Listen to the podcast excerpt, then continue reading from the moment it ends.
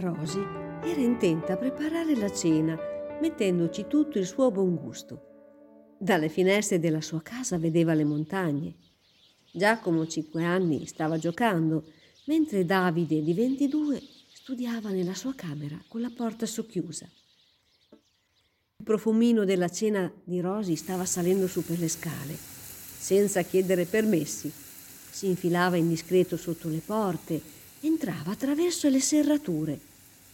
Così Sara, 19 anni anche lì in camera, fu catturata da quel profumo invitante. La sua pancia iniziò a brontolare come per dire ho fame. Senza tanto pensarci su, scese in cucina. Wow! Allungò la mano per prendere qualcosa e portarselo in bocca, ma Ehi!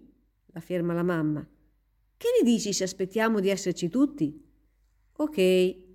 Sara, allontanandosi dalla cucina per non sentire i lamenti della pancia, iniziò a fumare.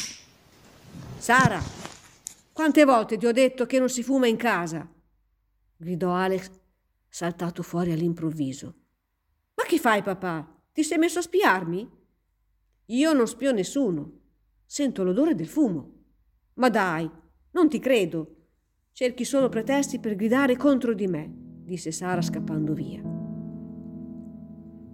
Era da tempo che il dialogo tra Sara e suo padre non andava proprio.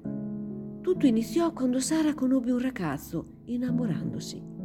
Purtroppo ad Alice e a Rosy non era piaciuto per niente.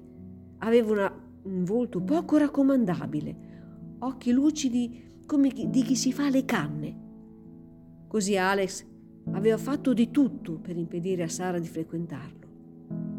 È un amore sbagliato. Sara guardava suo padre senza capire. Ma come fai a dire sbagliato? Ma allora amare è sbagliato? Non è il ragazzo per te. Sono tuo padre, voglio il tuo bene. Ma tu che ne sai qual è il mio bene? Non mi chiedi mai come sto? Le parole divennero ruggiti. Il profumino della cena sembrava essersi dissolto.